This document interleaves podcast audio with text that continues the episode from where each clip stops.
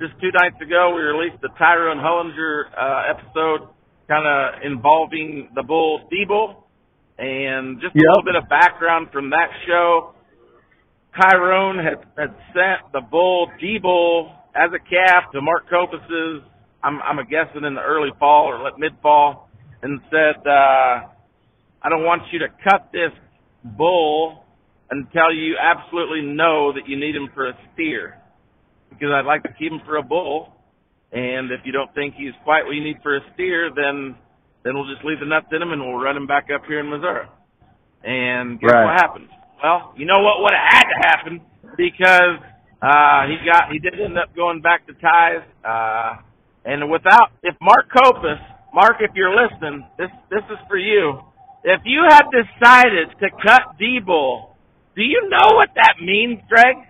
There would be no heat seeker. There would be no Oh. heat wave, and there would be no monopoly if Mark Copus had simply made the decision to cut D Bull as a baby calf in the fall of 1992 or whatever the hell that was. That's amazing. It's it's so crazy if you just take those steps back and and work your way up. You know what I mean? Yeah. And then from that I mean- standpoint, just taking D Bull and heat seeker out of the equation, if heat wave had accidentally died whenever he got cut off the side at 140 pounds, I mean, it's like there is no monopoly. Well, guess what? If there is no monopoly, then there basically is no Matt Lautner. I would be working in the soup line. I'd be working at McDonald's. I mean, somehow I doubt that unique. the way you can shift and move, but A butterfly flaps his wings in Asia, and there's a hurricane in Florida. It's called Chaos theory. it's amazing how one thing leads to another, basically. Yeah. Can you tell me the thing that made you shake your head about your old friend Matt Lautner and any of the podcast? Maybe, maybe you haven't listened to any more than just the heat wave, but have we done anything which just simply made you shake your head and say, I don't know if I would have done that? Uh, when when your producer told you to to just be quiet and let them talk, I can't remember which one it was. You had a couple of them young boys on there, and uh, about sorry. Encourage people to make fun of him and mute him for uh interjecting during some of the shows. But I didn't know that I was going to be in this podcasting game. The podcasting game chose me, not the other way around. So, uh yeah, now that I'm 5 weeks into my career, I I just did it just a second ago. Rarely interject compared to my uh my rookie week. Now that I'm 5 weeks in, I can ask the question and then simply shut up. As we finish up, tell the audience a late 90s or early 2000s story back in my young punk era that the audience might not never have heard before. That will give them a good laugh and a giggle. So there was an Iowa State party that involved Nick Smith and Matt Lautner, Uh-oh. if I'm remembering correctly. But Did uh, anybody go to jail? I do. um, yeah. Uh, Not Ryan Coolers, was it? he, yes, yes, it was. That's throwing it way back. There was a few of those nights. For sure. But I do remember when you were when you were handing out Monopoly hats at State Fair. How'd that story turn out? You know what I mean? A lot, you were handing out all these hats and super jacked about this bull, and y'all hit that one on the head. Be promoting a six month old bull calf. Nick Smith. Nick has uh, been reaching out to me lately, normally past 10:30 in the uh, p.m. If you know what I mean. and uh Mhm. I mean, I can't get him to have that. I mean, it's only been a time or two, but every time I call him during the day when I'm ready to podcast, he's always a Mister Little Weenie Boy. Nick, I know you're listening. Go ahead and grow that satchel and uh just give me a call during the middle of the day so we can get your voice on my radio show. You know, he was kind of the the hog the hog man in the Nick country Smith there was for a kind of the it's kind of like the modern day Casanova. There was very few women that could uh could turn their eyes away from Nick Smith whenever he was in his prime that- years.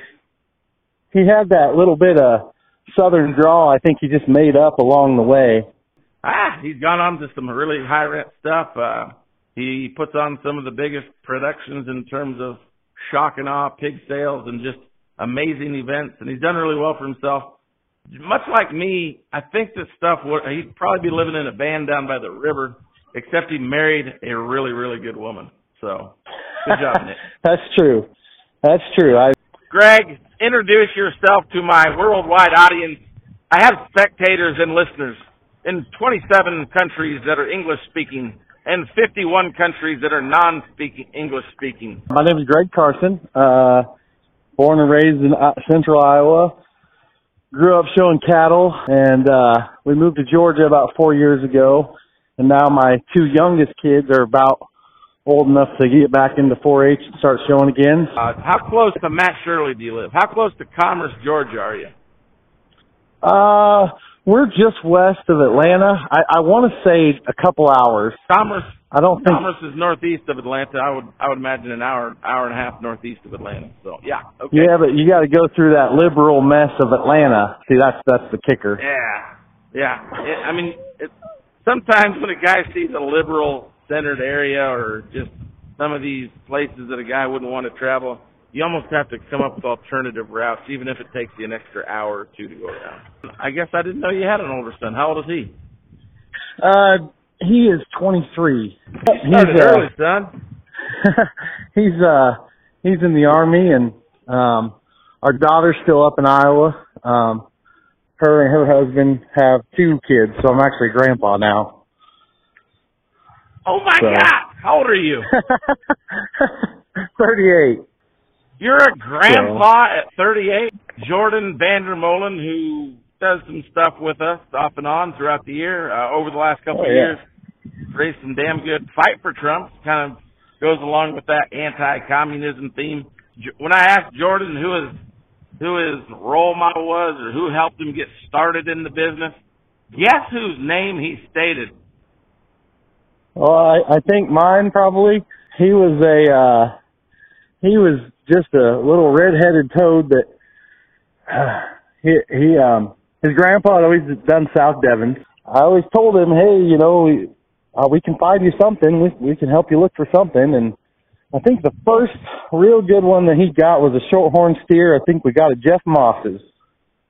And he had some success that summer and uh, Jeff Got Moss, him into for all you people both worlds. outside of the uh, Iowa show market, Jeff Moss was the original interstate outlet, show cattle retail outlet located near Williamsburg, Iowa.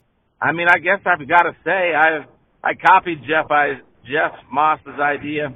I bought an interstate show barn just uh, to the west of Des Moines and we kind of do the interstate marketing idea as well over here west of Des Moines 10 minutes. So there's some pretty Jeff nice long, ones that long ran time. through Jeff. Absolutely, he's done a really good job. He still raises them to this day, and I'm, I just want to make extra special uh, mention. As soon as we get done off this phone call, I'm going to call Jeff Moss and be like, "Hey Jeff, by the way, you made my podcast." so anyways uh i mean uh i mean i don't know if we have a whole lot to talk about here since uh jordan stood us up but that that's jordan's one of the truly good guys in the business. He judges about a thousand county fairs a summer. I don't know how he has that much time to judge that many. He's almost like superman and uh he's i guess he's uh, a good guy. you bet Yep. He's just a good person who who is out truly out to help the kids. I truly believe, and from a South Devon standpoint, that guy has really done a lot in that breed. hmm Yeah, But- absolutely. I uh, I uh, like to surround or kind of insulate myself uh, with tremendous high character people.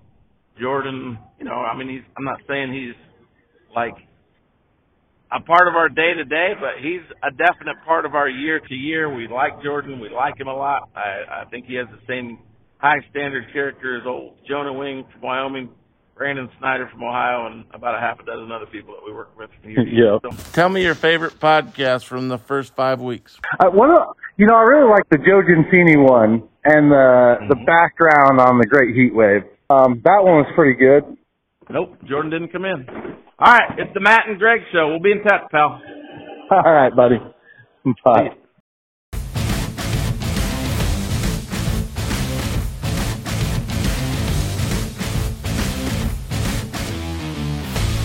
Wouldn't hurt my feelings if Donald J. Trump ran for Speaker of the House, just really rooted around and messed stuff up for two years until he got back into the presidency. Well, we got to do something to slow down the spread of communism across America.